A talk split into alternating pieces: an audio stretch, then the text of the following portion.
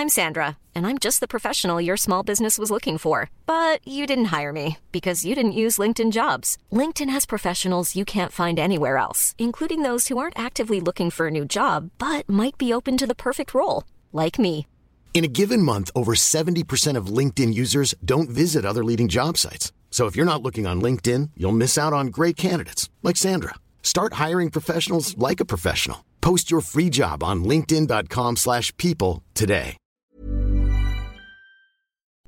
Creams and serums are made of 70% water, 15% preservatives and emulsifiers, leaving only around 15% for the active ingredients that your skin needs.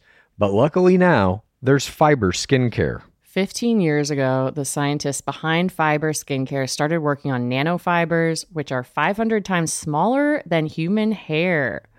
You know, I I saw that in um, Three Body Problem. Mm. One year ago, they patented a way of wrapping the nanofiber around oil or liquid based ingredients. This means they can deliver five times the active ingredients compared to creams or serums, as there is no need for water, preservatives, or emulsifiers. The first formulation made with this technology is plant based, anti wrinkle. Uh, it's a set of patches that you use over a series of seven days. You just put these on whenever you would apply your serums, and your skin is going to feel tighter in 10 seconds. And over the seven day program, it has been clinically proven to reduce wrinkles by, get this, 19.4%, a very precise percentage.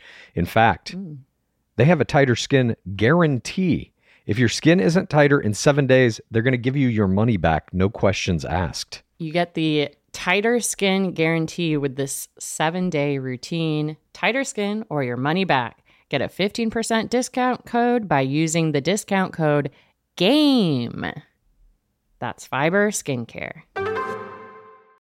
Have you ever experienced a dry, itchy scalp or ever wondered why your color isn't lasting as long as your hairdresser promised? Well, unfiltered mineral filled water could be the reason why. Did you know hard water is a leading cause of damaged hair and dry, irritated skin? And that about 85% of the United States uses hard water filled with dissolved minerals and added chlorine. That's where Canopy's new filtered shower head comes in. Known for their beauty hacks and reimagined humidifier, Canopy is dermatologist recommended. This unique three stage filtration system greatly reduces contaminants and odors in your shower water. Best of all, the Canopy filtered shower head is hassle free, installation's a breeze, and its unique quick release filter replacement feature allows for seamless filter replacement. Go to canopy.co to save $25 on your Canopy filtered shower head purchase today with Canopy's hassle free filter subscription. Even better, Gore listeners can use our code ROSES at checkout to save an additional 10% off your Canopy purchase. Hurry! Your hair and skin will thank you. It's the game of roses. Welcome to the game of roses. This is the game of roses. Welcome to the game of roses. Um, and we start with you, Trista. Obviously, you have remained with your, your person, and that gives me so much inspiration and hope. Um, so, with that, what would be your advice for just Oh. like, you know, like making it, you know, work and a long lasting, like healthy marriage? You know, I will say that we're not perfect Yeah. like everybody, but um, forgiveness. Welcome to Game of Roses. This is Pace Case. This is Bachelor Clues. How you doing, Pace Case? Clues, I'm doing great. I effing loved this episode. Be your authentic self. we couldn't stop doing the podcast before we were recording again, but I loved it. I'm so excited to talk about it with you. Yeah, I, I can't believe what we saw tonight on a variety of levels. It was, in my opinion, the best tell all I have ever seen in my lifetime. And not just because of what happened in the first two frames of the show. Wowie. which we will get into, of course. Uh, astute viewers might have seen a, a sign in the audience uh, that was interesting. We will get into that. But uh, I just want to congratulate you because when we first started this podcast, one of our goals was to do a show that would, in the same way ESPN or Sports Center became not only commentary on the sports they were talking about, but became kind of a part of the sports as well, a part of the mm-hmm. fucking culture of it. And I feel like that was one of our early goals with this is that we saw this game in a way that we weren't sure if anybody else did. And then we started doing the podcast. And indeed, a lot of other people see it that way as well. And now to finally be on screen, recognized by the game itself, is to me uh, a step forward. We've we've hit a goal here that we set out to do three years ago. Clues. Yeah, We're in the document I know. and not the way I was in it before. yeah.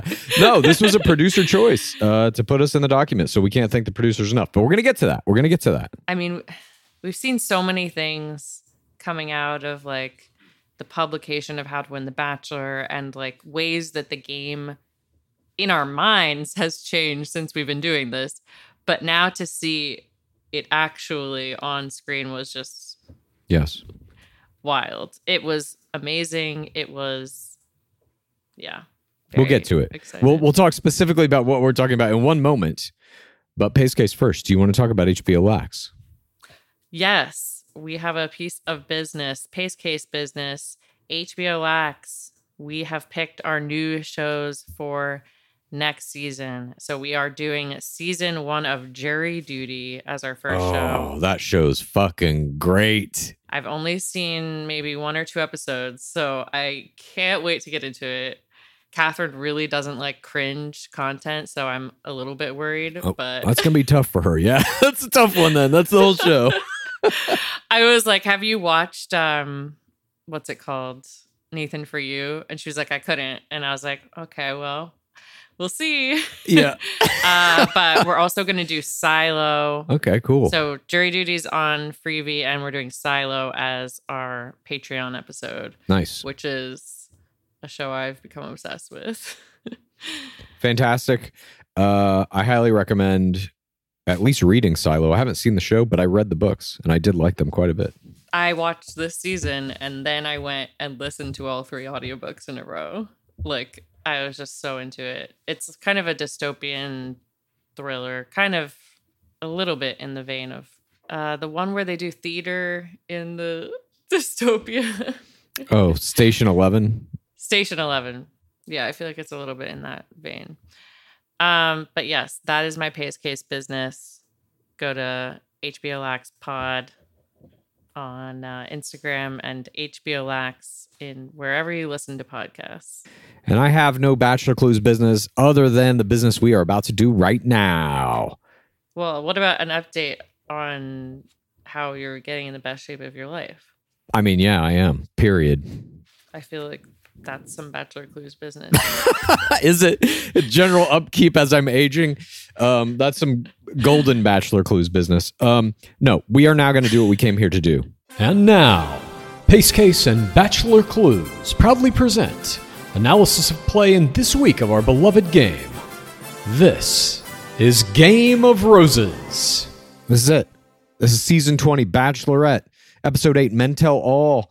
We get our little intro. Welcome to a very special edition of The Bachelorette. Jesse Palmer, we see this uh, promo cut down. He's wearing earrings as Braden's in the hot seat, so we already know some crazy shit's going to be popping off. All your favorite men from charity season are back. The crowd is shocked. Braden is two sided. Oh, he's being real. Braden didn't care about anyone else. Xavier still has feelings for charity. Xavier walks off the stage. They made that seem like he was storming off in anger. We found out later it was not. Uh, we see a council of crowns. This is that legacy that we have been dreaming of, that we have been begging for for at least two years now. Finally, we're getting it. Uh, and we see, of course, Golden Bachelor Gerry Turner intro. they say it's for the 20th Bachelorette season, but this must stay. This feeling of legacy, like Yes. I love it. It was the other reason I'm so excited about this episode is it just felt like pristine, it felt professional, it felt like respect for the game, so much nostalgia. Yes. We'll get to it. We'll get to it when we get to it. Sorry, we're still in the promo. yes. So portion one begins live in the studio audience. Now, uh, strangely, this was a surprise to me. I thought we were going to get the conclusion of last week's fantasy suites. We do not get that. And by the way, I didn't miss it. There was enough material in this tell all that it never felt like it was dragging to me. And it felt like everything they were doing was fucking worth me watching it. Sometimes in tell alls, you get these long, boring periods where it's like, oh, Jesus, why are they still doing this? Couldn't you have done anything else? I never felt that way during this tell all. So DLP walks out, everybody cheers. And we start to see a little, a few signs. We always see this. Some people in the crowd holding up signs. We see a sign that says, Braden, trade earrings with me. And then the next shot we see. This is the next sign we see. And it's very big. Uh, it's right in the shot. You see multiple people looking at this sign. Second sign in the document. Second sign, almost like second flower. It is a literal demonic sign of Dark Lord Palmer. There is flame at the bottom of the image. His eyes are red, just like a meme that I might make from time to time. And it says on the sign three letters DLP. There is no mistaking. This is a direct reference to what we call him, Dark Lord Palmer, DLP, a direct reference to the tone and style of the memes I have made over the years of all the Dark Lords being uh, demonic, soul sucking, satanic figures who dine on the death and misery of all the players in our beloved game. And we say praise be Dark Lord Palmer at the end of every episode, except a couple of special ones. We cannot thank whoever was responsible for putting this sign in the document enough. We know it took a uh, at least two people. There was the sign maker and the sign holder. We don't know if they were working in concert or not. We know that those are different people. no, it, we don't know if those are different people. Maybe they're the same person. But if they were different people, thank you to the sign maker. I thought they might be one and the same. Mm. And this lady holding up this sign, it's covered in flames. Her shirt is a brilliant magenta. She is a shining gem, as you must dress in this audience. And she is giving the biggest smile in the world. And this is why this lady was my Jorge Jorge Jorge Jorge Moreno, bystander of the week. week, week, week, week, week, week, week. Ooh, nice. I mean, my favorite moment of the episode, obviously, This is my favorite moment in Bachelor history. and she did it. She did it justice. obviously this is a biased opinion, but again, I have personally never been as satisfied in in watching We've never had biased opinions. The Bachelor than I was in this moment because it all the things we said up top. It meant that we are influencing the game in exactly the way that we wanted to do when we first started out doing this. That we're being in some way absorbed into it. It also means Mm-hmm. whether this this person made the sign or whether someone else made the sign and gave it to them to hold aloft, someone made the decision to put this in the edit. That was mm-hmm. definitely a producer, 100%. So it definitely means that we are now at least being accepted. The the fandom, which I believe we represent, like a deep fandom of this game, is being accepted by the show as integral to the game. And all throughout tonight's episode, that is what I felt. I didn't feel contempt from the producers for any of the players or for the fourth audience. And indeed, we'll get to another part. They highlight the super fans. Yes, exactly. They put stuff in just for the super fans. When have they done like They never do that. They ignore the super fans, generally speaking, uh, or or demean them in, in ways. or just post their racist comments? yeah, that too. Uh, luckily tonight that didn't happen. But this to me, it really was like a moment like um, speaking of other podcasts, like you're talking about HBO Max on Dudesy. Uh, this other podcast I do with a friend of mine, Will Sasso, we've started to see things where people who listen to that podcast and like our YouTube channel and stuff will go to pro wrestling events, WWE events, and hold up signs in those crowds of stuff from our show. And every once in a while, they pop in. You see them in the the WWE broadcasts. This felt very much like that. You're infiltrating the WWE, Yeah. the WWE and the MTA all at the same time. No, it's true. two huge, uh, two iconic uh, gatherings. No, but I mean, this just felt like this is different because the in the WWE, like the producers aren't sitting there like get a shot of that sign. It's just people like in the crowd, which is cool. But this is something a little different. It's elevated because a producer had to make this decision. Yeah, this is a, a crafted, Yeah, crafted document. and it, like I said, it really to me, it feels like the producers accept now that this podcast tier, people like us and us specifically, who are covering the show at a high, high level of super deep fandom, you know, like obsessive, you might call it.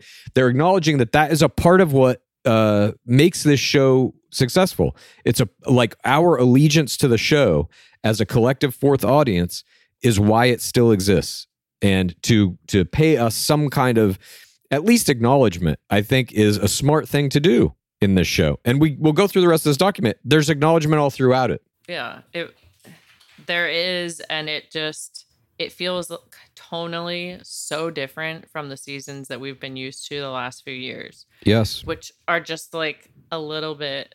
You, they just don't feel the same. Remember Heather Martin, Bachelor season 25. They invited her to the Women Tell All and then they fucking disappeared her in editing. But they were sloppy about it and you could see the back of her head in a few shots here and there. but she was there. They never introduced her and then they tried to make it seem as though she was not ever there. That is horrible. That's that's disrespecting a player who by the way, you forced to fucking live in a hotel room and spin pizza boxes on her head to get screen time and then you just fucking dismiss her from the record? Pizza is the first thing I always thought of. God. Anyway. She should be back. Why isn't she back? Maybe she'll be the next bachelorette. Anyways, There's a Heather Martin esque player on Love Island USA this season. oh nice. Uh moving on. DLP then soft intros some of the players. Um John, Sean, Adrian, Xavier, and Braden. Usually at this point you introduce them all, but here you get just a little taste. Here's your favorites. Here's some that you may remember.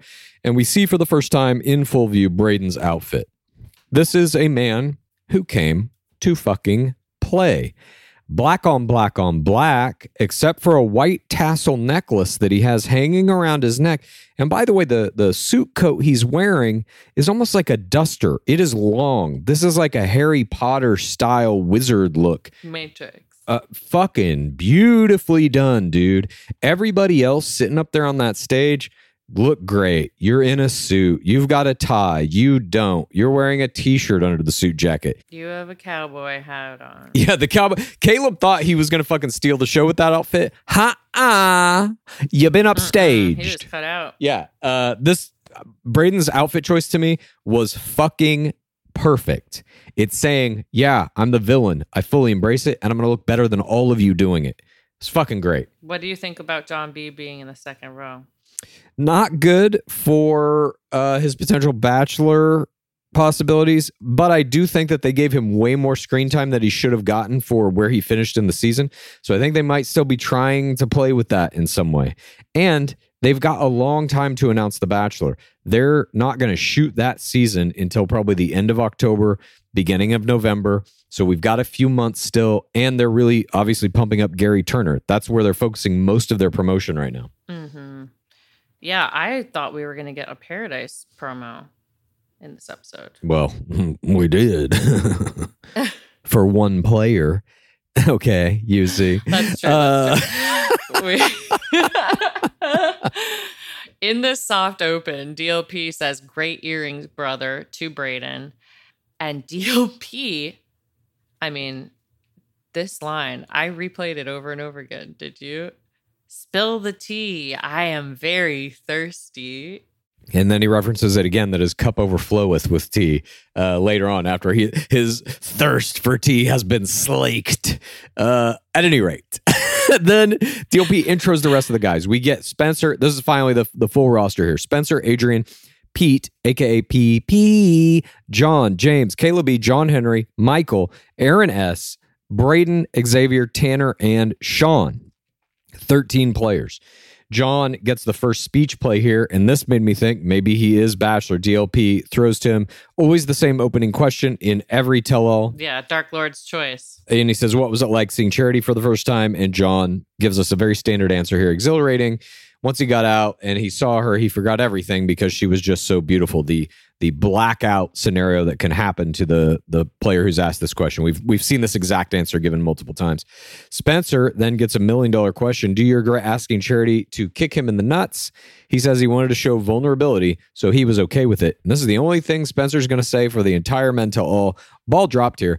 Could have done a whole monologue about how he likes to be kicked in the nuts and what it really means to him, and his mom kicked him in the nuts when he was young or something. I don't I know. I thought he was going to get a demonstration here with someone else, but Anything. Could have brought a, a cup as a prop. we get our first reel. This is what seems to be a drama reel, but really is just a villain reel for Braden.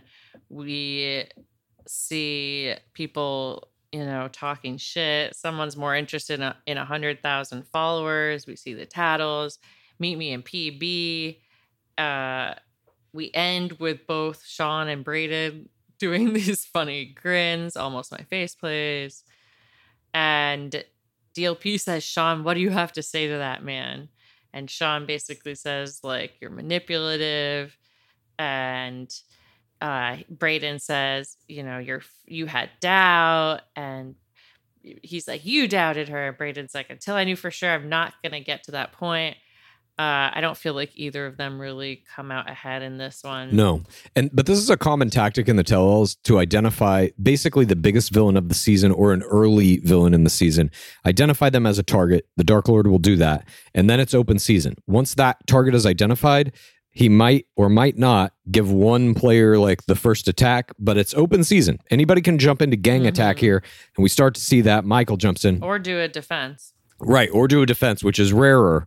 And uh, you're definitely putting yourself out there on a limb if you do it because you then open yourself to counterattack from any of the gang attackers. But here, Michael jumps in as part of this gang attack, asking, Well, why did you come back then? To take other people's time if you knew you were going to go off the show. And of course, Braden can't say this, but the answer is because the producers told me to come back in and I would be able to go to paradise. That's the true answer. but Braden says he came back because he was in a heightened emotional state and he just wanted to apologize. John Jen then jumps into the gang attack saying, Timing's everything. And you took a crucial moment uh, right before a rose ceremony when I was talking to her. And Braden is like, You want to make it like I stole your time for conversation, but you were making out with her. I let you wipe her makeup off your face before I ever let my presence be known. And this gets the first big laugh from the audience. This is a big win for Braden this uh, defense against John, in my opinion. We also see Aaron S. defend Braden. DLP then asks Adrian about his rivalry with Braden, and Adrian's like, you know, we knew there's going to be a lot of kissing. Uh, and then DLP says, Yos, and you're not the only one upset about this. Yosef has a daughter at home. I was like, am I hallucinating? No. If you are, so am I, and I'm okay with that. Can you and I share in this this joint hallucination Oh, for the rest of our lives? What kind of brain experiments, uh, portal openings are you doing? This is it's so uh, perfectly done by DLP here, and I know this is written by producers. I know that he's not off the cuffing this. This is a moment that is engineered, but it is perfectly done. It is perfectly engineered. No, he has comedic timing. he also has an earpiece and the producers are like and now um but what it does is it shows us as an audience that they're on our side we all know Yosef is kind of a shitty asshole villain that we can laugh at and make fun of and they made fun of him multiple times throughout this season it's Mhm. it is They had Aaron S. do an ITM that said the same thing. It was different for me seeing it come from DLP. I was like, oh, oh, this is like official. Yeah, it was great. I fucking loved it. I fucking loved it. Then DLP says, Braden, you were saying all along that you were being real and everyone else was fake. And uh, he comes in and he's like, well, their realness is just different than mine. And DLP won't let him off with that. He's like, how so? And then Braden says, everybody puts on a facade. Even the self censoring of cuss words on this very Men Tell All is evidence of that. And Adrian uh, then kind of jumps in. This is age right before that. Adrian had invoked Slucian protocol and then accidentally said shit, which they bleep out. And so uh, Braden uses this as evidence to say we all are kind of like putting on facades, or you all are. Adrian says Braden was telling the guys one thing and then Charity another thing. And Braden says Adrian falsely accused him of calling Charity classless. It escalates. But the first thing is do we have tape or not? And this tape uh, kind of defense will come back later in the show. They don't have tape, or at least they didn't play it. They put a title card that says a search was made for footage of Braden calling Charity classless, and so far no footage has surfaced. I was like, oh, what? Whether that's true or not, I don't know, but they're playing into the narrative of this fight. They're making it a more important part of the show than it normally is. Usually what happens in these these kind of group fights in the beginning portion is it escalates into a screaming match and whoever the Dark Lord is is like, "Okay, settle down. We got to go to commercial." And that's it. They kind of dismiss the players as being uh stupid or their argument being frivolous. Screaming over each other. Yeah. It's kind of like an eye roll from the producers at whatever they're saying. Here, the producer's saying, We're taking what they're saying seriously. We looked for the footage and we couldn't find it. Now, there's a little tongue in cheek joke play here going on, but it's at least acknowledgement that what these players are saying is important. What they're presenting in the document is important. They have reverence for it. Mhm. And I might add, when Braden goes to the fucking audience and says, uh, Does anybody out there remember me saying um, classlessness? Somebody says, Yeah. A bunch of people nod.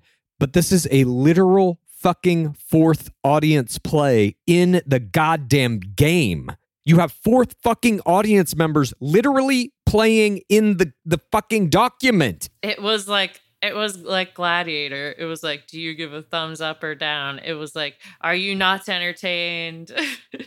fucking beautiful. Fucking beautiful. This was such a strong first portion. I really was like, how are they going to fucking keep this up? And god damn it, they did it. They fucking did do that. Every portion better than the last. Portion two. it's so good. We now get in portion two. DLP's asking Tanner, what what did you not like about Braden? Tanner gets this whole thing about he got validation every week. He reminds us he got the FIMP, but he kept getting negative every week. And when he said he was packing his bags to get out of there, Tanner must be in paradise, is what I gathered from this edit. yeah, I think definitely because they're gonna have to fight. They were trying to trump up some kind of altercation between them. I feel like him and Tanner are gonna get into it on sand, but.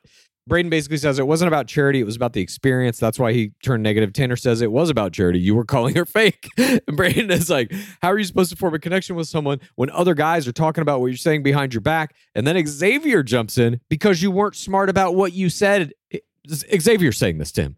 It's like, motherfucker, I watched you go to fantasy suites and burn yourself alive by unnecessarily admitting that you had cheated on someone and then just fucking digging the hole deeper. Charity even later says you just kept digging the fucking hole. And this is the guy who's like, oh you weren't smart about what you said, dude. Huh? Huh? Yeah. Look, I'm his his game has tanked a, a little bit this season. Not not gonna argue with you. Braden then says, "Yeah, I had to be manipulative, play a game," and then we see who is the guy who has the ascot. I believe that was James. James. He defends Braden. He says Braden's just honest and has cool earrings. And Braden says, No guys told me there were problems. Tanner was my roommate, and you're talking smack about me. And Tanner's like, Well, you did talk yourself out of night one, talk yourself out of Oceanside. He really goes in on him. And Braden says, I never blew smoke up her ass. I forgot. Yeah. This is- uh Tanner says you're taking attention. Uh lots felt that way. Only my inner but only my interviews were shown. He's like, these are saucy and tapes. And Sean uh, DLP steps in. Sean, were you excited when Braden left? And Braden goes, Yeah, because he finally had a shot. Oh, Nice. nice. Then DLP throws to James to discuss why he was mad at Sean. James says the problem happened when Sean chose to when Sean chose a seat to make it easier to get first responder on the group date, where he kind of wedged himself in between everybody. And Tanner says he wanted to punch Sean in the face for this transgression. And it's like, that's just play. That's gameplay, dudes. Sorry. Aaron S then says it wasn't that he took her first. It was that the last thing they wanted to see was him skipping in and singing a song. He was walking into a hornet's nest, so he was kind of rubbing it in their faces. I agree a little bit here. It was bad second audience game on that group date. And Sean says, We had the most incredible day in Oceanside. I thought everybody was still happy. Then PP starts to talk here. PP chimes in from the back row, and Caleb uh, does not have it. This is Caleb Balgaard in the cowboy hat. Hold up, hold up. Who even are you? Then he kind of tries to launch this. It's a standard attack for any night one player. We see this literally in every tell all at this point. If you get kicked off on night one, it's why are you talking? We don't even know who the fuck you are. And then DLP says, Pete, you went home on night one and we barely got to know you, but there was drama when you went home. Now, what is about to unfold, I had no fucking idea about. Did you know about any of this? Literally none. Me either. No. I was going to ask you. I was No. like, wait, what? Didn't know about any of this. This must have been some deep forum shit. If anybody knew about it, I don't know. Other than than these, it, it must be somewhere on the internet. I don't know. I was like, this is wild that they are choosing to address this, which I did not even know about. But although wild, I fucking loved it because it lets us into something that's actually interesting here. The the basic thing that gets uh, broken down here is that all the other guys um, had this cast Zoom call after the season wrapped, and they put this tag on their Instagram posts, FP, after whatever they posted, like so fun to be on the Bachelor, hashtag Bachelor Nation, whatever, whatever. Then down in the very bottom, like space space FP. And so Braden, I guess, told Peter that this FP meant fuck Peter, and he didn't know why they would have done this, but it affected him. Xavier then jumps in to apologize, said they shouldn't have done that, It was a bad play, Xavier. says it was a bad play. And uh, when he said that, it made me think, you're right. In fact, it was my Error, error, error, error of the game. To have a play like this haunt not only one person, but basically all of the fucking guys and come from the ether of the parasocial world to uh, be materialized in flesh in our beloved game at a Men Tell All is just beyond insane. That you would make such a bad fucking play you would have to answer for it here and they all kind of have to answer for it. Um the reason that i did enjoy this although I, it was my air of the game I like getting these little glimpses behind the scenes of how do these players interact with each other once the season is done. yeah. There are group threads, group text threads with all of these players from every season. They break down into all kinds of different categories. Yeah, it's about Instagram. Well, yeah, that too. It's also an Instagram play. But then also, I became immediately curious what do they have against this guy? They met him for like 10 minutes. And we get into it. They fucking literally asked that question. This was the really the only thing I saw that was bad play in this whole episode. The d- group decision to do hashtag fuck Peter was also my Error, error, error, error of the game. it's like literally like reminiscent of like childhood. I feel like fifth grade girls in my class did this kind of stuff. Yes, I agree. It really paints them as very mature, but also th- they just have time on their hands. Like, who came up with this idea? Will we ever know who is the mastermind behind the FP posts? I don't know. We should we should make a spreadsheet. We need this in the It seemed like it was Xavier to me. Xavier was the most apologetic about it for sure. He was the one that was like kind of taking the lead on the let me handle this, guys. on the apologies. I felt like it was probably him. And, it, and with the gameplay that he turned in this season, exactly. Look, I wouldn't be surprised if it was Xavier. That's that's He's like, all. dudes, I got two fucking, I got two things planned. I'm gonna tell Charity that I cheated, and then I'm gonna tell her that I didn't do anything to try to fix it, and we're gonna do this fuck Peter thing. It's gonna be a blast. PP says my family, my parents, my church group saw that. What did he do on on night one? Is it just this thing about the the endorsements? Yeah, I guess. Well, they kind of say like you were playing to camera. John jumps in and is like, You were playing to camera. You turned to a camera, and then you were like, Hey, who do you think's here for the wrong reasons? This was a mini error for me, John. Why are you attacking? Exactly. If, especially if you're in bachelor contention, you're above this petty shit, dude. You you can't Mhm. get down in the mud like this. But uh, bunch of people try to call him out for monetizing the experience. Xavier apologizes again. I thought it was an inside joke and it was wrong. Merch is for TWR. And then DLP gets to the bottom of it, asks him if he ever made t-shirts, and he's like, "Of course not." in my head, I'm like, "What would he have made them about?" He didn't have a catchphrase. He was in it for one night. What's the t-shirt? I was on the Bachelorette, and all I got was this lousy t-shirt. Like that's about all he can do. You know what I mean? PP. But now, because of all of this, and this is also why it was kind of an error. This is the Streisand effect. Uh, you're familiar with this? Um, no. Someone took a picture of Barbara Streisand's home, which was on a cliff, I believe, in Malibu. They were just out on a beach and they took a picture of this house and it happened to be her house. They posted it somewhere and she was like, fuck you. That's a picture of my house. Take it down. I'm suing you.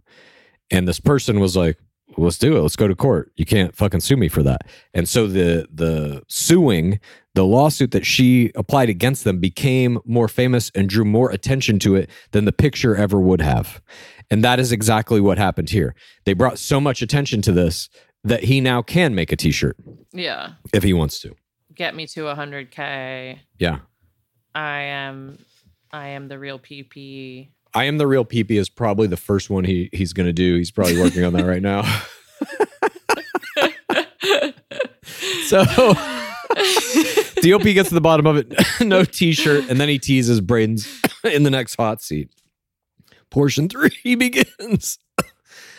Back in the studio, we have the first hot seat as Braden. We get a Braden recap reel, and then DLP asks him, "How does it feel to watch it back?" That's a very common first question from the Dark Lord uh, upon watching your own reel. It's tough, he says. What bothered him was to see that they, he and Charity, really did have a connection, and seeing how patient she was with him. That was hard because this is they both work in mental health, and uh, you know that's what you need to do it. DLP asked him uh, what reservations, what his reservations were about in the show, why he couldn't get to that level, and he says it was the getting down on a knee. He couldn't do it. Once he realized that, he realized he shouldn't be there anymore. DLP asked him why he came back in Skamania, Washington. Again, the producers told him to, but he says he didn't want to make it about him, but it wound up that way. John then gets a tap from DLP, and he says it hurt him because he was the only guy sticking up for Braden the week before, and then he was the one who got stolen from, basically. And Braden's like, if it means anything, I thought your conversation was amazing. I stood there and listened to the whole thing. this guy's just fucking like, it's unbelievable how good he is. There's never a moment when he's on screen that you're not being fucking entertained, at least in anticipation of what he's about to do. He's he is just such a fucking magnetic player. A brilliant player in terms of instinct, how to turn anything in his favor to even if he's the bad guy in it, he's still the most entertaining guy in it.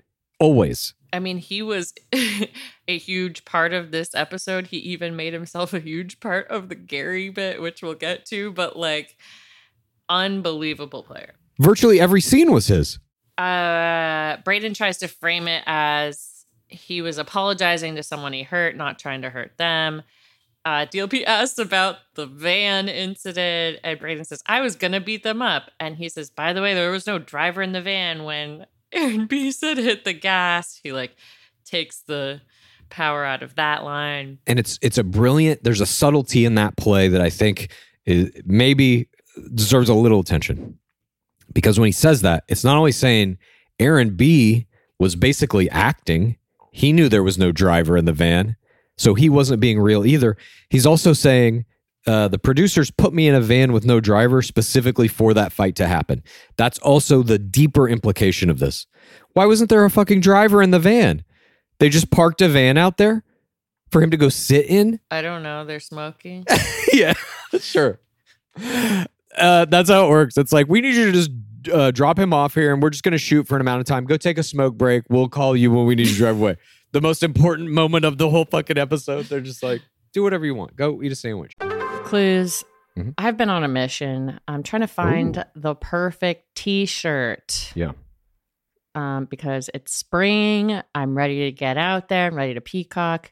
Luckily, the perfect t shirt does exist, and you can find it at Skims. From cropped silhouettes to long sleeve layering tees, there's a style for everyone.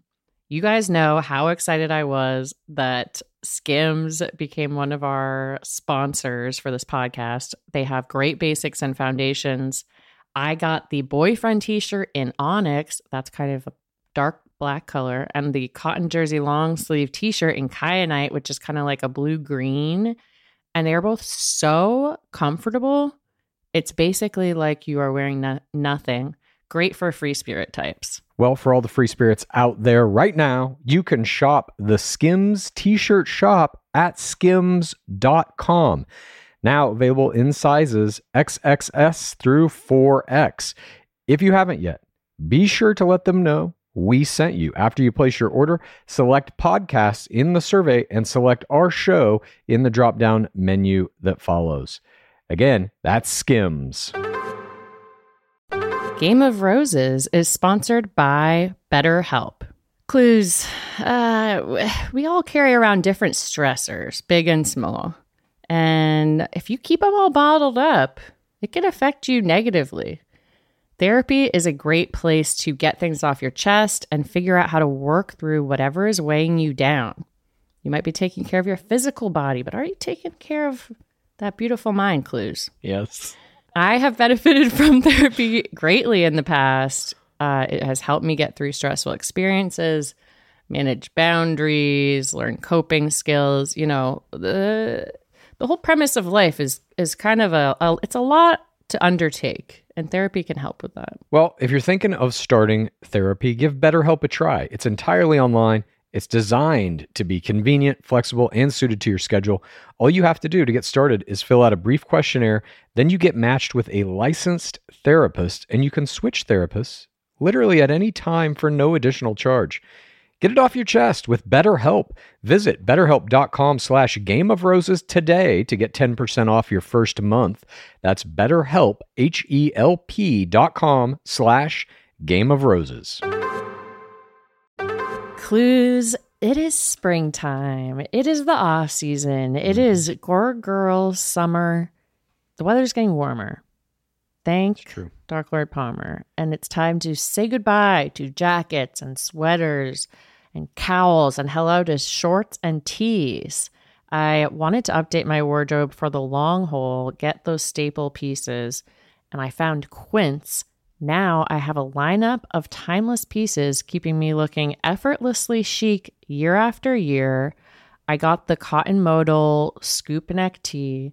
It is so cute. It is literally the first thing I reach for in my dresser when all my clothes are washed. You know those special items. If you are not like Clues, who only wears one outfit. I'm Quince head to toe at this point. I'm a Quince boy. I'm a source boy, Quince boy. Let's you got no idea. I'm wearing Quince t-shirts, Quince pants, Quince long sleeve t-shirts, Quince pants, Quince sweaters, Quince pants. I'm quinced. Just call me quinced. King Quinces. Okay. They call me. I love Quince. Okay, Quince. Uh, get warm weather ready with Quince. Be a Quince king yourself or Quince queen. Go to quince.com slash roses for free shipping on your order and 365 day returns. That's Q U I N C E dot com slash roses to get free shipping and 365 day returns. Quince.com slash roses. Um, okay. Well, speaking of most important episode moments of the episode, DLP then says, well, he asked him why people don't like him. He says, I think I kind of come off arrogant. DLP says, I like your style. We cut to a guy wearing earrings in the audience. Yes. And then Braden Kringles clip earrings for DLP. And DLP puts them on. I mean, For DLH would never. oh, of course not. Never. But Braden gifting, kringling DLP a pair of his signature earrings was my Play, play, play, play, play of the game. This was Braden's night. I, in my opinion, he was more important than Gerry Turner almost. Not historically, but in terms of screen time and what he was able to do. Gerry Turner had one thing to do, and he did it perfectly. I think they can launch a beautiful dynamic duo. Absolutely. I think Braden might have sealed some possibility of showing up in Gerry Turner's season. We will see. Yes. They're shooting it right now, and uh, it's possible. It's possible to get him in that if they want it. Yes. But uh, I just thought he really dominated the night, and this was such a beautiful play.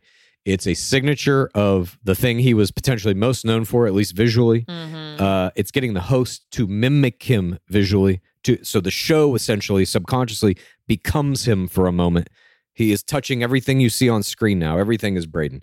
It's so Mhm. fucking genius, and uh, I just loved it. because it's The Bachelor, it's somewhat subversive because it's kind of like experimenting in like you know, gender and and presentation and uh I just loved this so much. Yeah, I did too.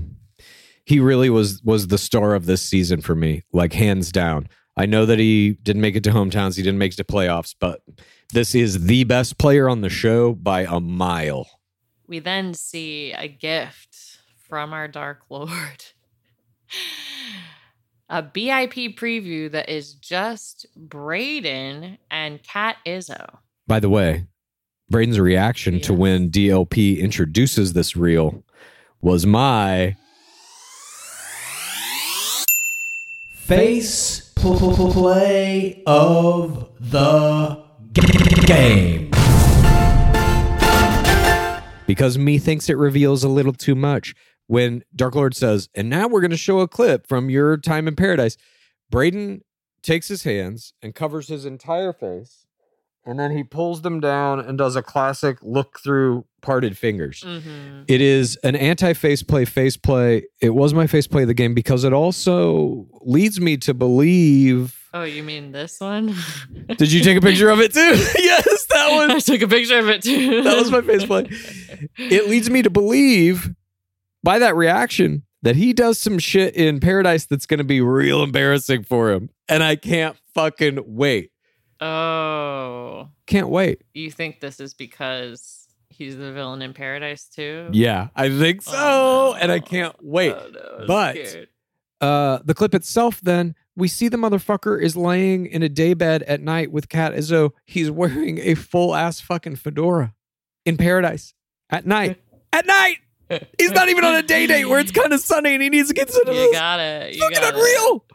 Fucking unreal. Who's gonna fucking He is bringing it. he is going to be the king of fucking paradise. There's no one who will outplay this man on sand. No one. I hope he stays on the whole time. God I hope he stays on paradise for 10 years.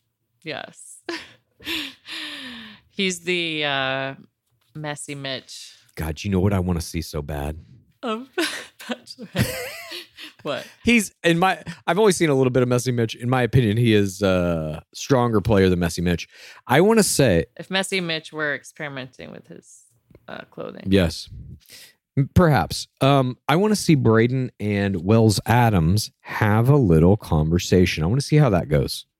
Because for everything Braden is, and I get Paradise is a different game and everybody there knows they're acting, but um Braden's whole thing is people are faking this thing, and I'm not. I'm fucking real. Wells Adams, I mean, what is that gonna be like? Show us the tape of his uh The pep talk that Wells Adams gives to Braden? his famous unaired pep talks that he gives out. Don't be fucking boring. Don't be fucking boring, or they're gonna cut you out of the show. Um, okay. It's just him handing out fedoras to everyone now. Yeah, just like, exactly. we're just trying anything. So we see this clip, and it's Braden in this daybed at night wearing his fedora. By the way, he's also covered in glitter.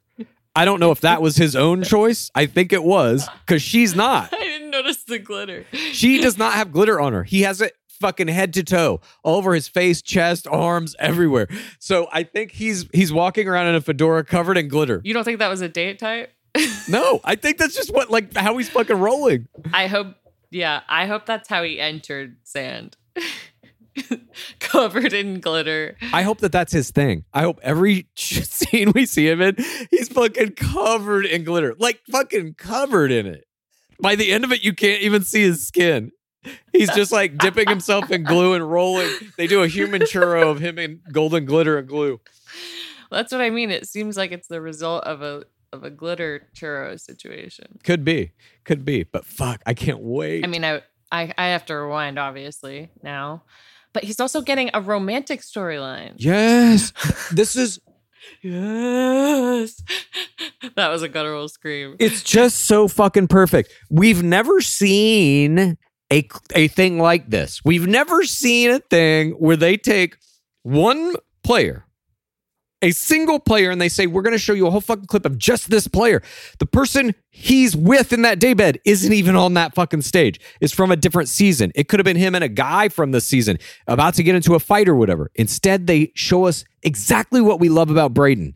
He is fucking wearing a goddamn hat at night and covered head to toe in glitter, and he's wearing those fucking earrings. He's a vampire. Yes, he's he's visually you're just like what is fucking going on here? But then we see that he's making out with Kat Izzo who is a high level fucking player from the prior season. So we also know he is sincere and a serious contender. Maybe they wind up together. We're watching it for that too. We're gonna watch his love story. Yes, he's not a fool despite the fact that visually he He's is not flaming out. It's not gonna be a Victoria situation. Yes, exactly. So now we have a genuine interest. How the fuck do they start making out? What happened that day? I have to see that conversation. What do other guys think when he walks in in a fucking fedora covered in glitter? I need to see that. They have perfectly advertised for Paradise, in my opinion. Anybody who watched tonight is watching fucking Paradise. I think they got us all, pal. God, incredible! I loved this, and it honestly it reminded me of the first Paradise invite that we saw in Bachelor. Uh, Salter. Yeah, Ashley Salter on after Chris Soules' season was asked like, "Oh, you're like really unique. Uh, can you go on Bachelor in Paradise?" And, but I don't. They didn't show a reel of her or anything like that. But this kind of felt like that type of moment. Yeah. And like you and I both wanted to see more of him this season because he was such a like vibrant character and and now we're going to get it. But and this is also just like it's it's like what you should be doing, I feel like in Paradise. Or or how you should be marketing it, you know. Show us a little thing that happens in an episode. The promos and shit are fine, and I think you have to do the promos when you don't like let's just be real. I guess I don't like seeing everything that happens. I agree. But in reality, I believe you're going to see a Braden Bowers once every 20 years. I don't think you're going to have him every season to hang all this shit on. You know what I mean? Mm-hmm. So next season, they're going to have to, unless he's back again, maybe you get three seasons tops out of him in Paradise. Then who the fuck are you going to hang that show's promotion on? I don't think you'll have somebody like him again. I can hope. I can hope though. Producers, if you're listening, you, you got to get a Braden Bowers every season of The Bachelorette, whatever that looks like. Just somebody who's very interesting and a possible match, like somebody who could maybe win the game. We have to believe that about our villain now. As long as you can do that, it's fucking great. That's what made him so fucking good, in my opinion. And his his unique play style, his visual play style is just like never seen that before, literally ever. It's kind of like this generation's Deanie Babies Yes, mustache play. I agree. Fuck. Well, after this thrilling uh real oh, and by the way, Kat Izzo says that he's a great kisser uh in this reel. So we're already getting a reverse Colton Underwood where they all shit on how he kissed. And DLP says to him, I'd say paradise is more your dojo. Another Barbie ref. Yes, they're giving Barbie free money here. I found that very interesting. Like they they did I don't think they were paid by Barbie. There was no big Barbie like promotion in this. What do you mean? Yes, they were. No, they were paid by Barbie for that group date for sure. But I'm saying I don't think they paid for him to be saying dojo and Kenough here. Oh no, no. I think that's just free little free song and dance that he was doing for him. Yeah. He's working. He's always working. Uh, but anyway, massive fucking cheers to this. And then DLP teases Xavier's the next hot seat portion four. We get Xavier's recap reel, and then we come out of it. What are you feeling watching that back? Yeah, it's tough to watch back. This is always how it goes. It's always how did that feel watching that back? Not good. Every time, nobody's ever like, that was the best thing I've ever seen. Can we see it again? Yeah. uh, Xavier gets in and he says he was. Um, it's hard to watch because it, it brings up the past about being honest with her, but it, it didn't happen like he planned. And he stuck his foot in his mouth and he made a mistake instead of making her feel like she was the only woman for him. And DLP says, You told her you loved her in the auto zone. Why'd you wait all the way to the fucking auto zone, dude? You know that was a big time error. And he's like, Well, uh, what made me stick my foot in my mouth is that one of my biggest fears is for love to not be reciprocated. And at that hometown, he told her he was falling in love with her, didn't hear it back. He expected her to say it back. And so the fear took hold of him. And uh, he says that he melted. DLP asked him what life's been like since that night. He says he was in love with her. And it's difficult to move on. He thinks about their time together literally every day. He got a therapist to do work on himself. So he at least fucking Listen to our podcast, maybe. I don't know. Xavier getting a therapist to do work on himself, or and say this on the Men Tell All was my Play, play, play, play of the game. uh, you know, we we said that that could have been a, a good choice to uh, go along with the PTC about how you know you've grown from that situation. Uh, I loved that he did it here. I thought, you know, he did have really strong play this episode in terms of like he's coming off of this like kind of like villain edit uh situation and I feel like he you know, he's seems very like level-headed in this and like kind of kind of took kind of earned it back and I and I thought that this was a big part of it. Definitely his uh, goal, what he came into tonight needing to do was basically apologize to the fourth audience. Mm-hmm. I'm not that guy. You can trust me. I'm on Paradise in a couple of weeks. So everybody chill out and don't be mad at me, was basically what he was trying to do. And I, I agree with you. I think that he did it pretty well. And I want Charity to be happy and thrive.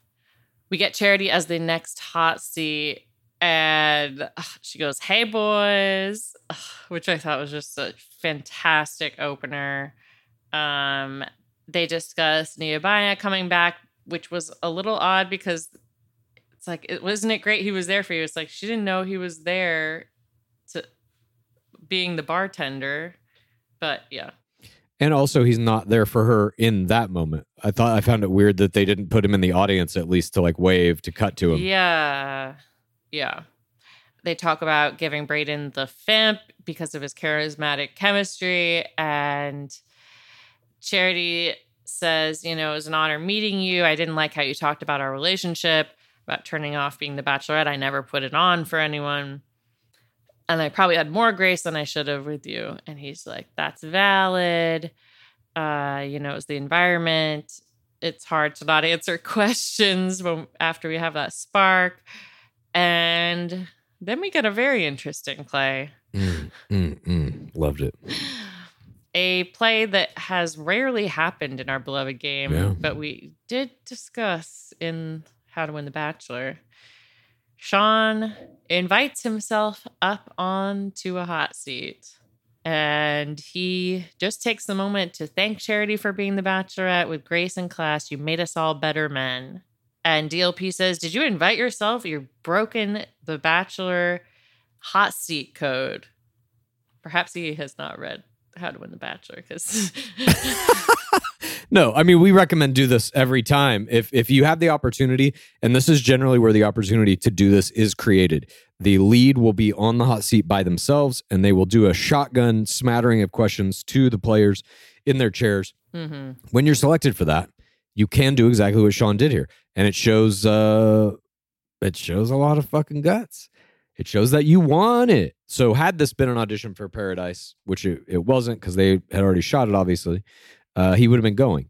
I'm pretty sure he went anyway because of what he was able to turn in during the regular season. he would go anyway, but it's also like they're gonna put it in the edit because he's on Paradise and they want to highlight those players. So it's it's a great great move. Tanner calls it one of the best experiences of his life. John B says, "What happened with us?" Sherry says, "Nothing. You're awesome." DLP brings up Xavier, and Charity says, "You know, this should have been told before, like after Nola." And he never saw himself on one knee, and we get this heartbreak reunion hot seat between Xavier and Charity, and then a reel of their romance. And Xavier denounces cheating. Yeah, he's like, first of all, I denounce cheating. I mean, that was spoken like somebody who really thought about what's the first thing I'm going to say when I sit in that chair. yeah, I gotta get one thing done, and that's what this is. so it's like, okay, now you've got my attention. Oh, fuck. I found that very funny, but uh, obviously a necessary play. And yeah, they go through this. I denounce cheating. And he says, I wanted to be with you and I was ready to be with you in my heart, but I had doubt in my head. I can be faithful. It just didn't come out the right way. And Charity's like, We were a week out from proposals. She's keeping the fucking gas on here. And she's like, I wish the conversation would have happened earlier. If they would have had the conversation earlier, then I wouldn't have taken you to the fucking fantasy suites, dude. Mhm. Uh, which again reveals that he was playing a game. He also said it was a bad play earlier. he held it. Xavier is analyzing this shit from a very player minded um, perspective. I feel it at this point. But they go through this whole conversation. She's like, if you have some, if you have love for somebody, you won't do that to somebody plain and simple. She admonishes him for the auto zone love level four here, and she says you were digging yourself deeper and deeper. And I was like, what the fuck is going on? And he says he just wanted to give him a chance because he really loved her. He keeps hitting that. Charity says she asked him what reassurance he needed. She specifically asked if her not love level fouring him was the problem, and he said no. Mm-hmm. So all the basically his his entire foundation of his argument here is just cut out from under him. And uh, she uses the sacred word defense. I don't take the words lightly.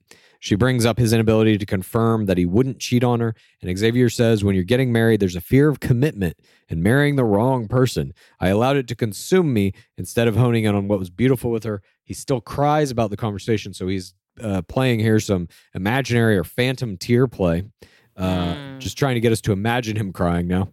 He wished that his answers would have reflected Yeah, it would have been good to reproduce those tears here. Oh, you have to. You can't simply say, "Oh yeah, I've, I've been crying about it." That's not the same as us seeing the tear on the face, seeing the face twisted into a, a mask of pain, emotional suffering. Give yeah, give us a charity tear play. I honestly think that one of that shot of her with just the glass, completely glass face is like one of the most iconic images from the season. Absolutely. And yeah, he's saying this shit. He's trying to play phantom tear play to a tear play fucking Mozart. It's not going to work, dude.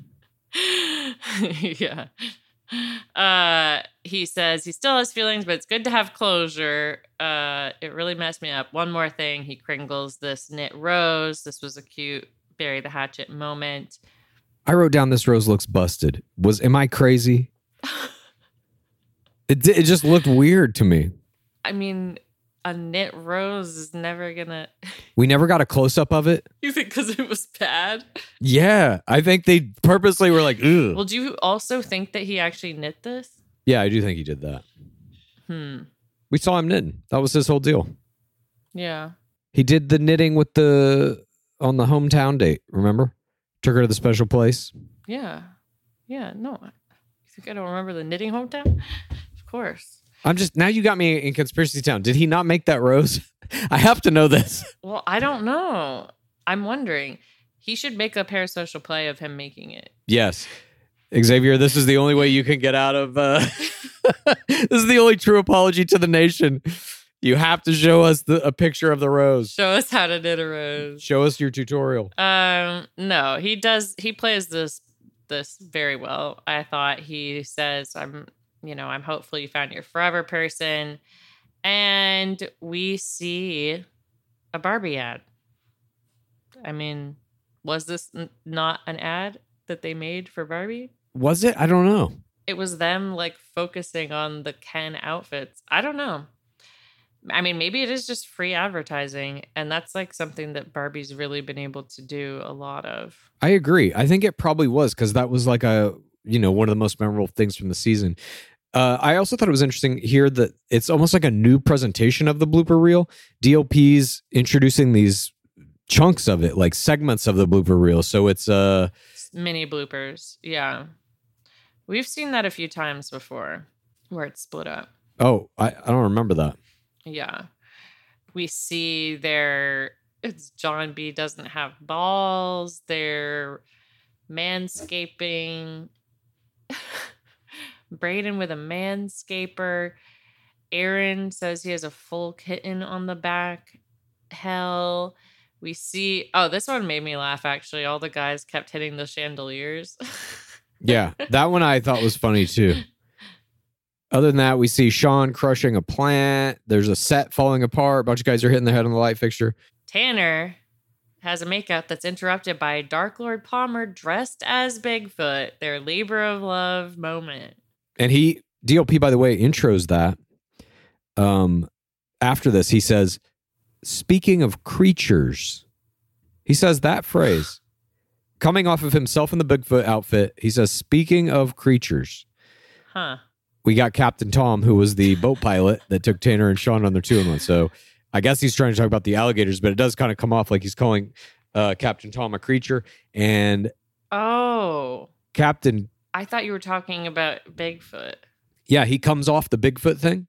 They play that clip of Bigfoot, and then he goes, it comes back to him, and he goes, and speaking of creatures, Oh God. Not a good segue, but Captain Tom being in the audience? yeah, I love this. Captain Tom was my Jorge, Jorge, Jorge, Jorge Moreno, bystander of the week. and season. And season. they fucking brought a bystander to the men tell all and it don't end there they gave the man lines dlp asked him what it was like taking them all on the date he calls charity chastity like five fucking times. Is that a bit? Or is this guy really just like what the fuck is going on? I don't know. I could not tell. I couldn't either. oh fuck. So he doesn't know um uh, what her name is but she's a beautiful young lady and whoever she picks is a lucky man. And dlp says who would you have given the rose to? Uh sean or tanner? Tom has a fucking rose and he gives it to sean who hugs him. Now this is an official zero point rose i don't know what sean's rose quotient is this season but this fucking guy got a zero pointer at the men tell all from a fucking bystander that was in his two on one this is not a point rose. it's a zero point rose. Do you give charity a, a rose for the knit rose? No, because the, the show didn't give her that rose. The show gave Sean that rose. You're saying because this is the show. yes, it's an official Bachelor rose. It was given in an official Bachelor fucking game. I feel like it's given as a joke. Okay. Does he get to keep it? Put it in a scrapbook, put it in a frame next to his football jersey, next to his samurai sword. next to his samurai sword in his dojo.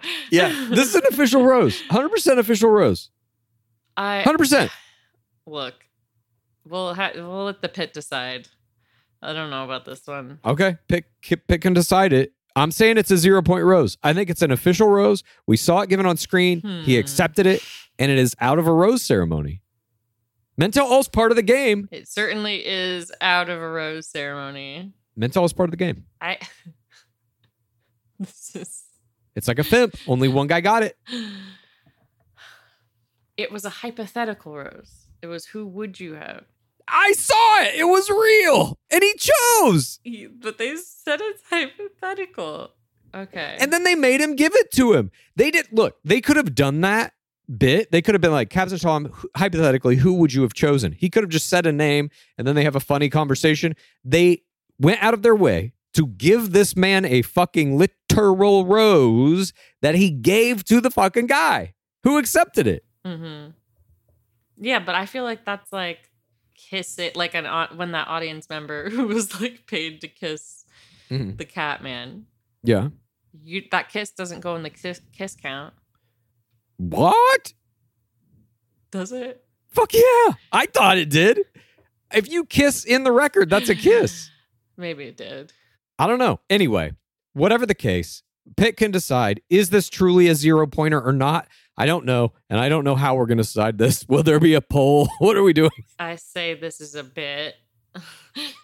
I, we're gonna have to do a poll. I don't know. Yeah. No, but whether it's a bit or not, I'm saying eh, like it's all a bit. And he's in full camo too, which I I loved. How many fucking roses have they scripted into the game? Yeah, his fucking shirt. He just came from fucking Cabela's. He's going he's going fishing Yeah. immediately after this thing gets done taping. He definitely went to Cabela's. Yeah. it's so fucking good. he only shots at Cabela's. Um anyway, I loved it. He was my Jorge Moreno. Fucking loved it. Also, DLP then says, "Thank you, young pop," Yeah. which isn't that what Captain Tom called someone in the boat? Yes. that attention to detail. This was like, I don't know. I I wrote here. I was like, that it, this feels like completely different producing. It feels lighthearted. Yes. Lighthearted, but hearted as well. Um, the scene is like, you know, we're saying this is funny. It's a bit. They bring this guy back. Then what they fucking do in the very next segment is say, "Here, we've had our fun, and this is all lighthearted. And even the villain, we like him. He's saying funny stuff. Everything is on the up and up here. There's no uh, shroud over this season of like a dude in blackface in his high school yearbook. At least so far. Cross my fingers. We're almost out of it. We can do this. We're almost out of We it. We can do it. I think. I mean, we didn't know about FPP. No, that's true. That was a dark moment, but it wasn't as dark as as things in the past. Even the darkest moment so far of this season is is not quite as dark. Oh yes. But yeah, then we have this next fucking segment. Creams and serums are made of 70% water, 15% preservatives and emulsifiers, leaving only around 15% for the active ingredients that your skin needs. But luckily now, there's fiber skincare. 15 years ago, the scientists behind fiber skincare started working on nanofibers, which are 500 times smaller than human hair. You know, I I saw that in um, Three Body Problem. Mm. One year ago, they patented a way of wrapping the nanofiber around oil or liquid based ingredients. This means they can deliver five times the active ingredients compared to creams or serums, as there is no need for water, preservatives, or emulsifiers. The first formulation made with this technology is plant based, anti wrinkle. Uh, it's a set of patches that you use over a series of seven days. You just put these on whenever you would apply your serums, and your skin is going to feel tighter in 10 seconds. And over the seven day program, it has been clinically proven to reduce wrinkles by, get this, 19.4%, a very precise percentage. In fact, they have a tighter skin guarantee. If your skin isn't tighter in seven days, they're going to give you your money back, no questions asked. You get the tighter skin guarantee with this seven day routine. Tighter skin or your money back. Get a 15% discount code by using the discount code GAME. That's Fiber Skincare.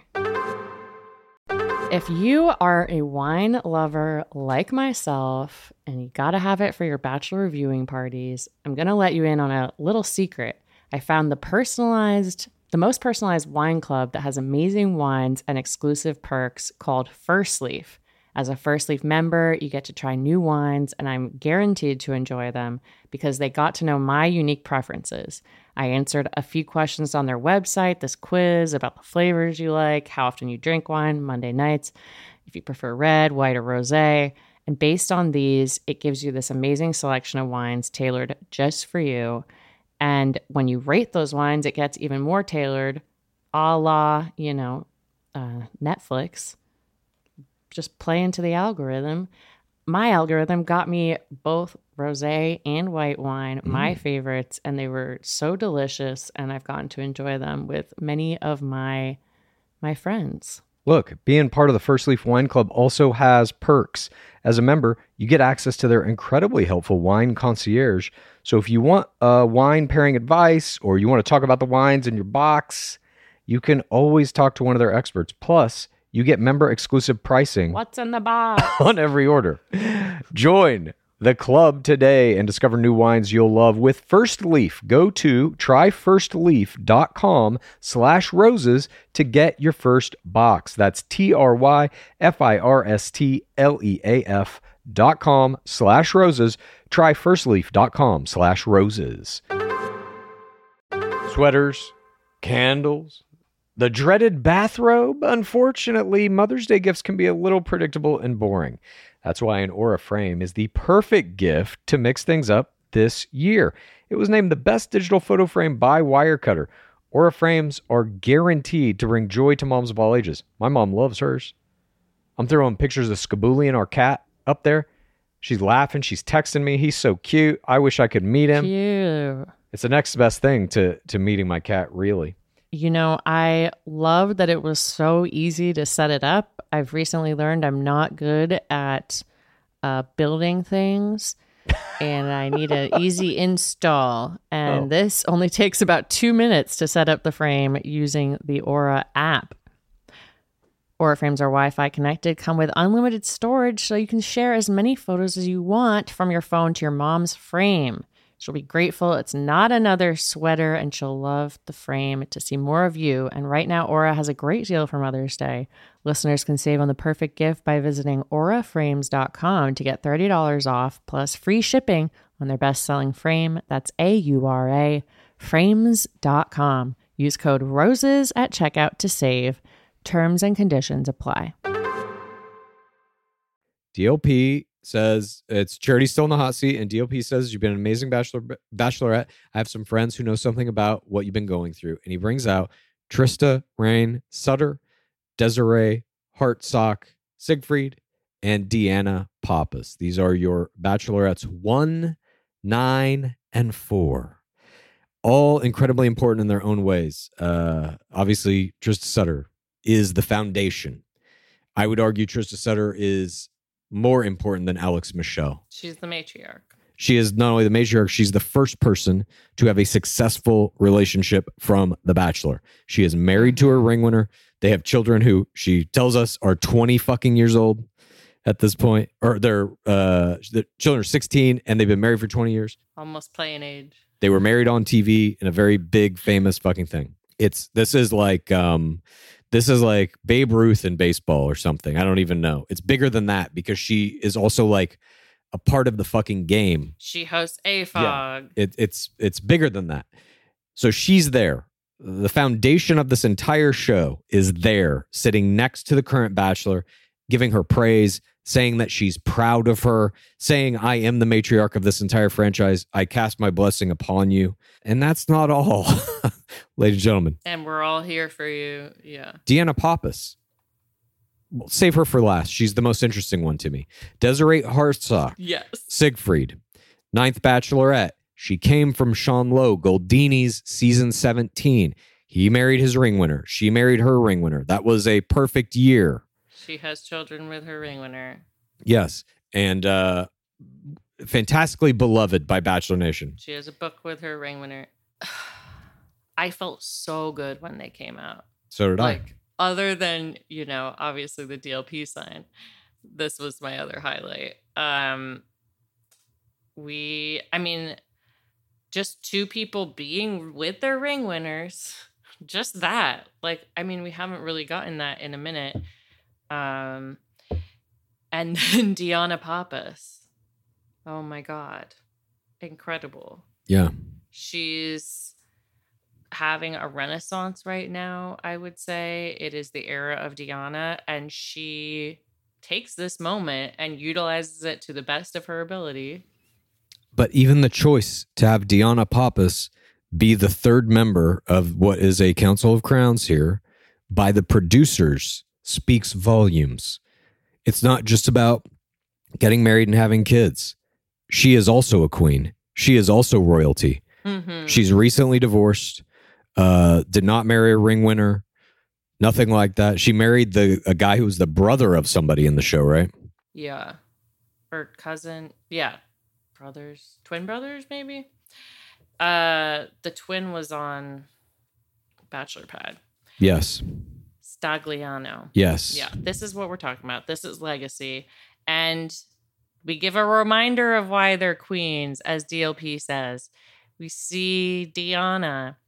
We see Desiree and Chris. We see their final rose ceremony. I want to grow old with you. We see Trista's wedding. Trista's standing Huju at her wedding. We and then we see them today discuss Trista as a 16 year old to think about this is where we are now. This maybe for one second Yeah. speak about this little montage. hmm It gave me fucking chills. Because for somebody who is a fan of this show, you're not just watching these people go through these things, you're watching these pillar fucking moments in history of this game that all of it is built on. And you get to remember it exactly as it was. Like we all remember those moments, but seeing them again, even just seeing like Trista's wedding in four by three aspect ratio it really is like, oh fuck, this thing has been around for a long goddamn time. It puts weight behind everything you're seeing. Everything charity is doing is built on these things. All of these crazy moments that have happened. I just thought it was so fucking smart, so brilliantly done. And it really it it gave it that uh the gravitas that I know I feel when I think about all this shit. Like what this show has really meant over the course of 20 years in terms of reality television, American pop culture, just everything, everything that it plugs into. It's meant a lot to a lot of people, and For sure. it means a lot to the people who are watching this show. And I totally agree with you. The choice of Deanna, like, makes it like this is someone that we can relate to. Hey, is she in the contention for being a crown again? And I got to say this don't stop with Deanna Pappas. You got to do this at every tell all. You got to have this same Council of Crowns at every tell all to come back and uh, give advice or say good job or whatever the case may be. And don't stop with Deanna Pappas. You got to spread it to everybody. Bring in Gengen. Bring them all back into the fold. Yes, Gingin first. You get Gingin out there, we got a different show.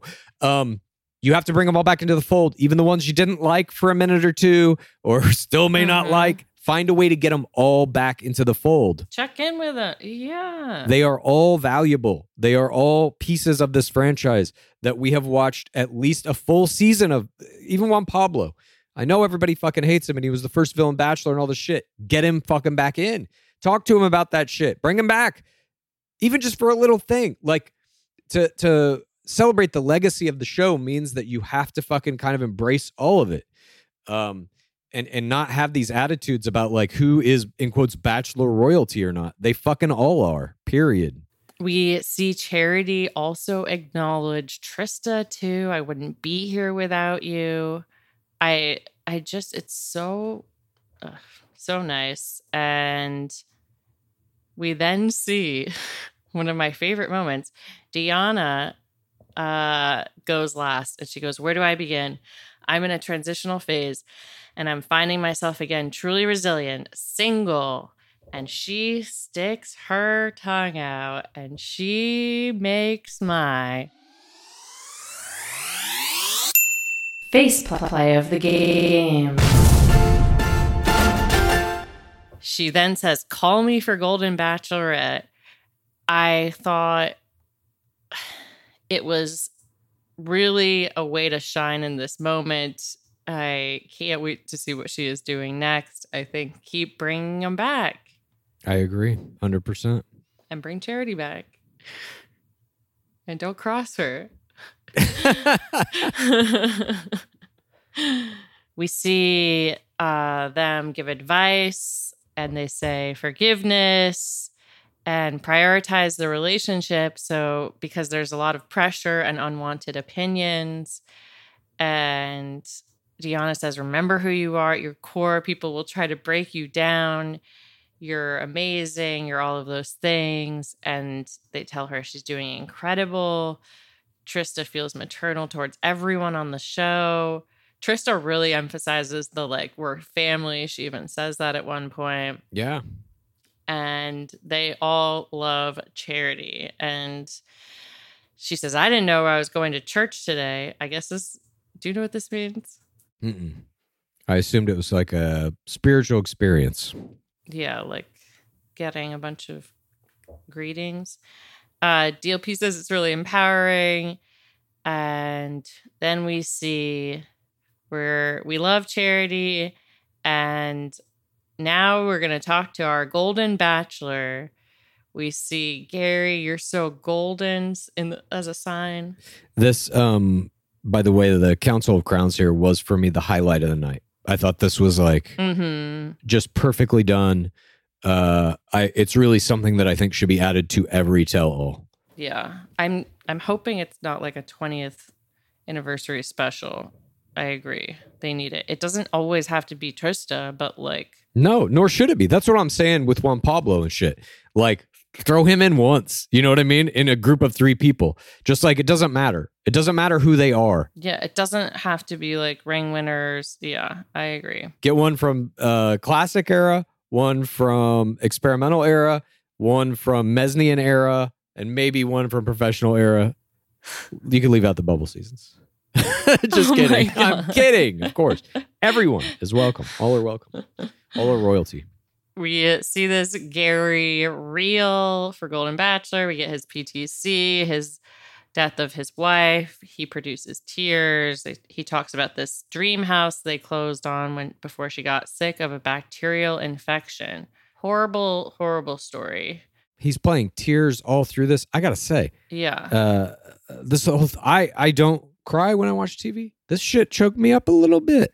This motherfucker's gonna be a star, ladies and gentlemen. He's very good at what he is doing here. I mean, an innate player for sure. And he even then they cut to this fucking bar uh, bar, and uh, he's in this bar telling people, "Well, I passed the STD test and the drug test." He's got fucking comedy. This guy's got it all. He's a complete package. It's unfucking real. He's he is unfucking real. The the part I cried at is a little bit later where he's giving advice, but he just does seem so genuine. We see he's, you know, him with his family. He leads a toast to find someone to complete the family, and we see him with his little white dog. And Gary's dog was my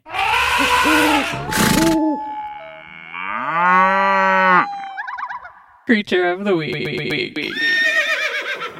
Seemed like he was supporting him, and you know, just needs that one extra part of the family.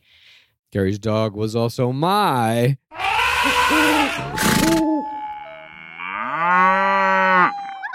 Creature of the week. Didn't have a lot to choose from, but this was a very cute creature, and um, I also loved seeing him practicing the rose ceremony with his daughters and granddaughters. Yes, it was so sweet. Oh, it, I just can't wait for this fucking show. Then we come back in the studio, and GOP says, "Isn't he great?" And he brings him out. We see Brayden tears, and Brayden leads a Gary chant Yeah. when he comes in, and a standing ovation. Yep. And then he has this conversation with DLP where DLP is like, How are you feeling? And he says, I feel like I'm the last ingredient going into a smoothie, and you've got your finger on the button to start the blender. this man is full of gems immediately. Uh-huh. They really have found gold, if I may say, in this Golden Bachelor. DLP asked him what it's like to become famous, essentially, and he says he was amazed when he uh, had radio and TV announcers showing up on his driveway. He goes, It's hard to find where I live, and I live there. Yeah. This guy's never gonna stop. These jokes are gonna be nonce. I can't fucking wait. God, this is gonna be good. They tell him he's trending. He says, If I knew what that mean, I'd appreciate it. It's a really good thing, Gary, he says to him. And they he's so wholesome in it. They then show all of these social media posts about him, and Gary can get it. He's like, What does get it mean? Grand Zaddy. God, I wrote under this. His name was Clayton Echard. His Oh name was Clayton Echard. His name was Clayton Echard. I stand with Clayton Echard. I we all are Clayton Echard. God, I know it's. Yeah, I know. I'm not casting any fucking dispersion against this season. This season is great. This moment was great. It's just very hard for me to forget Clayton Echard and this exact same scene that took place when they announced him as Bachelor. Only the tweets were different. They could have done this version for him. Of course, things are different now, and that's good. But we must take a moment to remember. There are thirsty people tweeting about all of these people. Absolutely. DLP asks, "Will there be fantasy suites?" Gary says, "I would say yes, but maybe like a different, different." Uh, and he's watching Charity season. DLP says, "Oh, you're doing your homework," and Gary aspires to be like them regarding Charity's been a bunch of cool guys. And then Brayden steps in. You've done it. You've had that relationship. Trust your gut. That photo brought tears to my eyes. He calls back his own tears Unreal. with Gary. He's so good. creating this dynamic duo. He's so fucking good. It's so smart. And it's like on the fly that you're even doing that. You don't know Gary's going to be there. Yeah. Then Aaron S tries to come in. We couldn't possibly give you advice. We aspire to be like you. Too late. Brayden already stole this spot. He was the first responder, and he's better than you. You got. There's no way you're gonna outshine what Brayden just did. DLP says it's an interesting opportunity for him too. Uh, you had 43 years of beautiful love. I'm married relatively newly. Do you have any advice for a long lasting marriage? And he goes, One thing look at your spouse every day and tell them you love them because the day comes too soon for one of you that you can't do that. And I'd give anything to be able to do that one more time. Give him a hug, tell him you love him. This is where I cried. Jesus Christ. This is where I cried. It, this is unreal. This is unfucking real. This is unreal for my schedule because now I have to watch it. Oh, yeah. He sold the shit out of this show. I literally cried. Yeah. You know how, like, when they sometimes do the thing where it's like, you get to meet the first five players live right here. Mm-hmm. Nah, this is what you do. No. This is what you fucking do. You almost want to have your lead play their fucking PTC live at one of these things. Yeah. Pitch everyone. It like that's how you sell it. Cause I gotta say, this guy fucking sold this show. I'm telling you, anybody who watched tonight is gonna fucking watch Paradise and Golden Bachelor. They sold the fuck out of both of those shows tonight. Uh god damn, such a great job. And they really have a, a super talent, I think, in Gary. Um, Yeah. DLP then asked him, Can you find love like that twice in a lifetime? And he's like, No. And that's not what I'm looking for. At the age of 70, it's different. I had it when I was in my 20s and 30s. That's how I felt. He's media trained. He's unreal. He's like, I'm going to find a new person to make me whole, but it's not going to be the same relationship I had with Tony. Standing fucking ovation. DLP says, Gary's journey to find love begins this September. Uh, uh, it's unreal. They're, the way they have built this, there the fighting, there was no frivolous fighting in it. They didn't have to drum up some drama that wasn't real. Those guys didn't like Brayden and they got them to fight with him, and he's so fucking good on camera. And they said, fuck pee pee. And the fuck PB thing. like it was all pretty interesting. Then we're getting these good hot seats where we get to see Xavier do what he's gonna do. We get to see Brayden, and then we get the mm-hmm. Council of Crowns, and now we got Golden Bachelor. It's like and the Brayden in Paradise and just oh but here's my here's my problem. Mark your calendars for this September, says DLP. Yeah, Give us the dates. It's August. I know. I know. Dark Lord Bomber. Come on. Well, look, they did a great job of selling both shows. I think even they're probably going to be overlapping each other, even though that's happening. I think a lot of people will watch both. But we get this final portion here. Uh, next week, Charity's journey comes to a conclusion. Here's how, how's it going to end. And we get this promo, more emotional and heartbreaking than you could even imagine. Charity's in love. She's getting engaged, but doesn't know who it's going to be to. Aaron kisses Charity. That was surprising to me. Charity is glad he didn't give up on it. Surprising to me. I know. Post mortem kiss. There's new pressure. Uh, she's reconsidering everything. Joey's level love overflowing. Dalton's wanting her as his wife. She's in love with three guys. She's not okay. Charity's mom comments on her tear play. Uh, tells her she's going to have to come down to one person. And Dalton tears. Joey's nervous. Aaron feels good. Charity needs help. Mom tells her that she thinks Charity knows deep down she has to make this decision. Charity tears. Panic attack. Not supposed to say goodbye to somebody you love.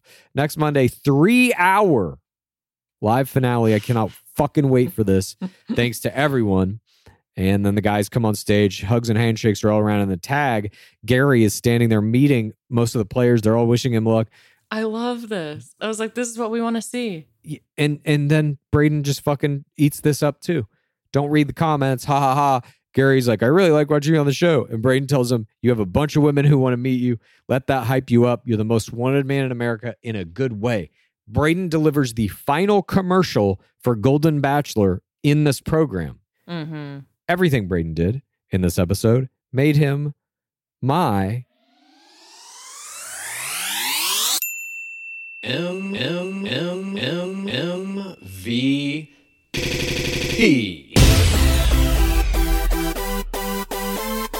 never seen anything quite like it. This is a guy who wasn't uh, even in the playoffs, dominated the season, in my opinion, and continued to do so at the mental. Seeing him on stage playing against these other players really put into perspective for me how much better he is than all of them and what a great fucking player he has been uh, in his rookie season, and I am so looking forward to Paradise because of this. Brayden was also my M M M M V P. I mean, no contest. This entire episode was about him. We got the real of him. He's going to get, you know, the Krystal Nielson, the villain spin edit into romance in paradise. That's what I want. Yeah. He really has that ability to kind of go into Aaron Clancy territory, like turning a phrase, being really funny and entertaining. But he also, Oh my God. I want to see him in Clancy. ple- if I think Clancy has a girlfriend or something, though. I don't think he's ever going to come back. Damn it. I don't think he'll ever be back, but Bonsall might. Um, I can see him and Bonsall. Bonsall just teams up with him again. He's like, "Oh, I was kind of the sidekick to this other guy who's a little bit like you." Uh, I kind of like the. I don't really want to be doing the whole thing, you know. I kind of. I like to have fewer speaking lines. yeah, but this was a fantastic tell-all. Um, I I just am blown away. I again, thanks to whoever put that sign in the show. Thanks to whoever held it aloft. I still can't believe that we had DLP on a sign with a demonic meme in the fucking audience.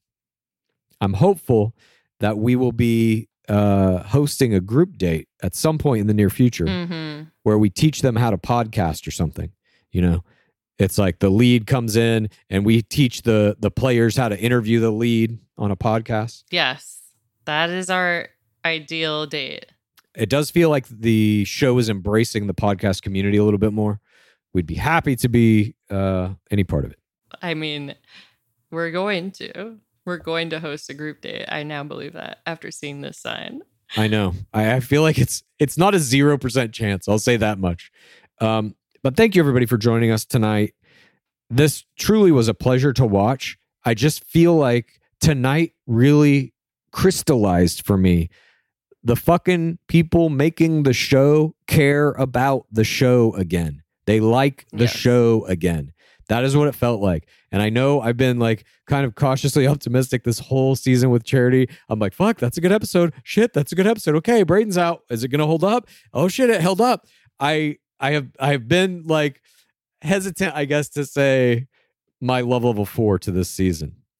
But I'm doing it now. Hmm. After tonight, I can confidently say, Bachelorette season 20, I'm in love with you.